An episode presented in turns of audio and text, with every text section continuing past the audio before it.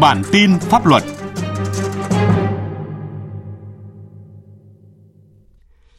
Các biên tập viên Nghiêm Hùng và Phương Anh xin kính chào quý vị và các bạn.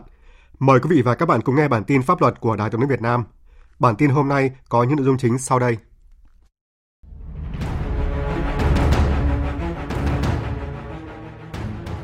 Ngày 29 tháng 11 tới, xét xử phúc thẩm 11 bị cáo trong vụ án buôn lậu và vi phạm quy định về kế toán gây hậu quả nghiêm trọng xảy ra tại công ty Nhật Cường.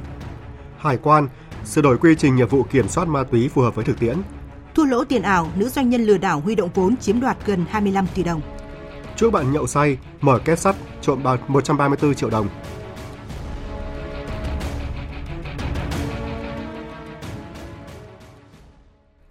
Bây giờ là tin chi tiết. Thưa quý vị và các bạn, ngày 29 tháng 11 tới, Tòa Nhân dân cấp cao tại Hà Nội sẽ mở phiên tòa xét xử phúc thẩm 11 bị cáo trong vụ án buôn lậu và vi phạm quy định về kế toán gây hậu quả nghiêm trọng xảy ra tại công ty trách nhiệm hữu hạn thương mại và dịch vụ kỹ thuật Nhật Cường.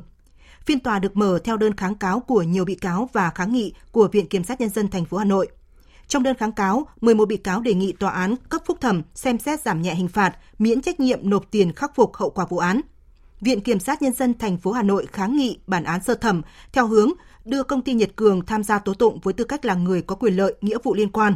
Buộc công ty Nhật Cường phải nộp lại 221 tỷ đồng thu lợi bất chính từ hành vi buôn lậu để tịch thu sung quỹ nhà nước.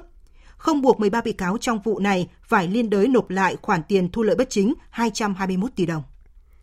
Nhằm khắc phục hạn chế bất cập, bảo đảm đáp ứng tốt hơn yêu cầu công tác phòng chống ma túy trong tình hình hiện nay, Tổng cục Hải quan đang xây dựng dự thảo sửa đổi quy trình kiểm soát, bắt giữ, xử lý vụ việc mua bán, vận chuyển trái phép các chất ma túy của lực lượng hải quan, gọi tắt là quy trình 2005.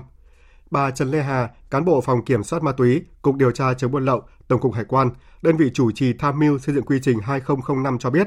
quy trình này được sửa đổi dựa trên nguyên tắc bám sát luật phòng chống ma túy, luật hải quan, các quan điểm chỉ đạo trong chỉ thị số 36 ngày 16 tháng 8 năm 2019 của Bộ Chính trị về tăng cường nâng cao hiệu quả công tác phòng chống và kiểm soát ma túy và các văn bản quy phạm pháp luật hiện hành.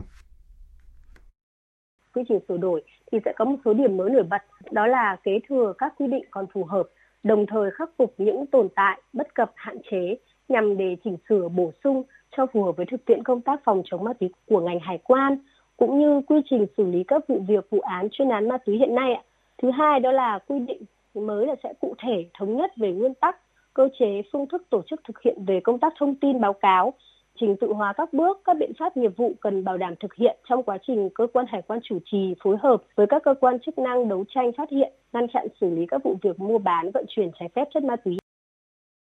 Ủy ban nhân dân huyện Nghi Xuân, tỉnh Hà Tĩnh vừa ra quyết định xử phạt vi phạm hành chính ông Hà Văn Toản, chủ quán karaoke An Hồng, huyện Nghi Xuân do có hành vi không chấp hành các biện pháp phòng chống dịch bệnh COVID-19 và một số lĩnh vực khác. Trước đó ngày 3 tháng 11, kiểm tra quán karaoke An Hồng, cơ quan chức năng phát hiện cơ sở này vi phạm một số quy định như là không chấp hành các biện pháp phòng chống dịch bệnh truyền nhiễm theo yêu cầu của cơ quan tổ chức có thẩm quyền, hoạt động kinh doanh dịch vụ karaoke ngoài thời gian quy định từ 8 giờ đến 24 giờ hàng ngày – để người khác lợi dụng sử dụng chất ma túy trong khu vực mình quản lý. Lừa đảo huy động vốn, chiếm đoạt gần 25 tỷ đồng, Phạm Thị Thúy, trú tại quận Hải Châu, vừa bị Toán dân thành phố Đà Nẵng tuyên phạt 20 năm tù. Theo cáo trạng, từ năm 2017 đến tháng 4 năm 2018, Thúy đầu tư tài chính, tiền ảo và bất động sản rồi bị thua lỗ. Bị cáo đã dựng lên các dự án kinh doanh quy mô lớn với lợi nhuận cao để huy động nhiều người góp vốn.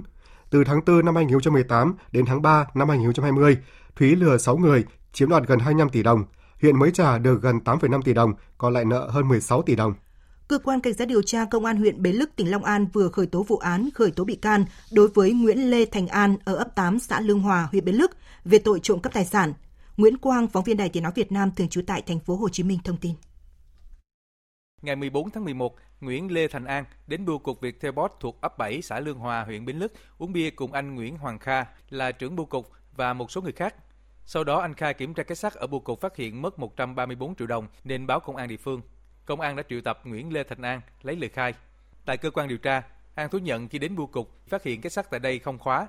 Chờ bạn nhậu say đi ngủ, đối tượng mở cái sắt trộm 134 triệu đồng. Công an quận Liên Triều, thành phố Đà Nẵng đang tạm giữ hình sự Võ Đình Chiêu, chú tại huyện Đại Lộc, tỉnh Quảng Nam để củng cố hồ sơ khởi tố về tội trộm cắp tài sản – Ngày 13 tháng 11, Triều đột nhập vào một kho hàng ở quận Liên Triểu, trộm cắp nhiều đồ điện tử trị giá khoảng 50 triệu đồng. Sau một ngày gây án, đối tượng bị bắt giữ. Triều khai nhận trước đó, ngày 10 tháng 11, cũng đã đột nhập vào kho hàng này trộm 5 máy lạnh. Đáng chú ý, Triều từng có tiền án 3 năm tù về tội trộm cắp tài sản tại Lào. Sau khi được đặc xá về Việt Nam, Triều lại tiếp tục con đường trộm cắp. Quý vị và các bạn vừa nghe bản tin pháp luật của Đài Tiếng Nói Việt Nam. Bản tin hôm nay do biên tập viên Quang Chính biên soạn. Xin kính chào và hẹn gặp lại.